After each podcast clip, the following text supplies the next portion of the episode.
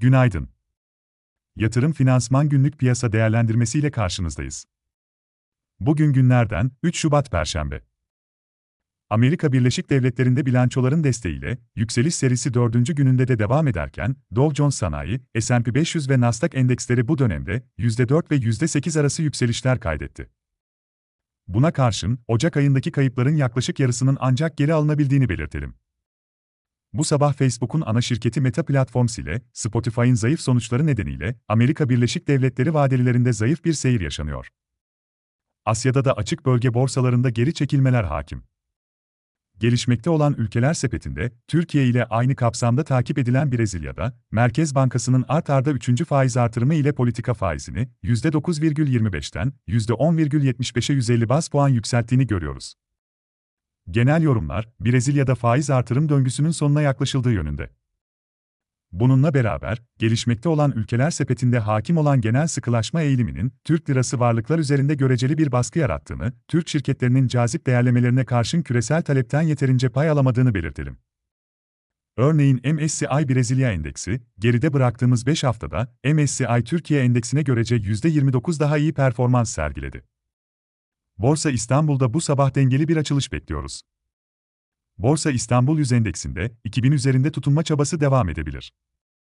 Endeks için 1975 ve 1910 destekleri ile 2035, 2065 ve 2100 dirençleri izlenebilir.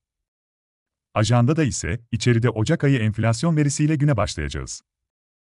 TÜFE'de aylık %11 artışla yıllık TÜFE'nin %36,1'den %48,5'e yükselmesi bekleniyor.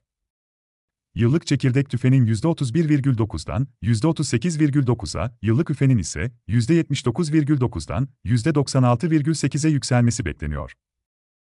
Türkiye Cumhuriyet Merkez Bankası, saat 14.30'da yurt dışı yerleşiklerin menkul kıymet işlemlerini ve rezerv verilerini açıklayacak. Borsa İstanbul kapanışı sonrasında yapı kredi ve Tofaş 4. çeyrek sonuçları bekleniyor. Siyasetin gündeminde ise, bugün Cumhurbaşkanı Erdoğan'ın, Ukrayna'ya giderek mevkidaşı Volodymyr Zelenski ile görüşmesi bekleniyor. Dışarıda, Almanya ve Euro bölgesi hizmet PMI, İngiltere Merkez Bankası faiz kararı, Euro bölgesi üfe ve Avrupa Merkez Bankası faiz kararı ile Avrupa Merkez Bankası Başkanı Lagarde'ın açıklamaları izlenecek.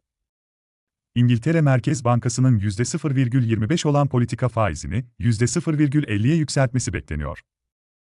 Avrupa Merkez Bankası'ndan faiz değişikliği beklenmiyor, Mart'ta sona ermesi beklenen varlık alım programları konusunda vereceği mesajlar takip edilecek.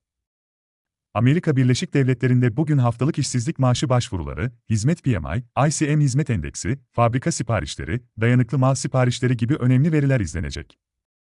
Yatırım finansman olarak bol kazançlı bir gün dileriz.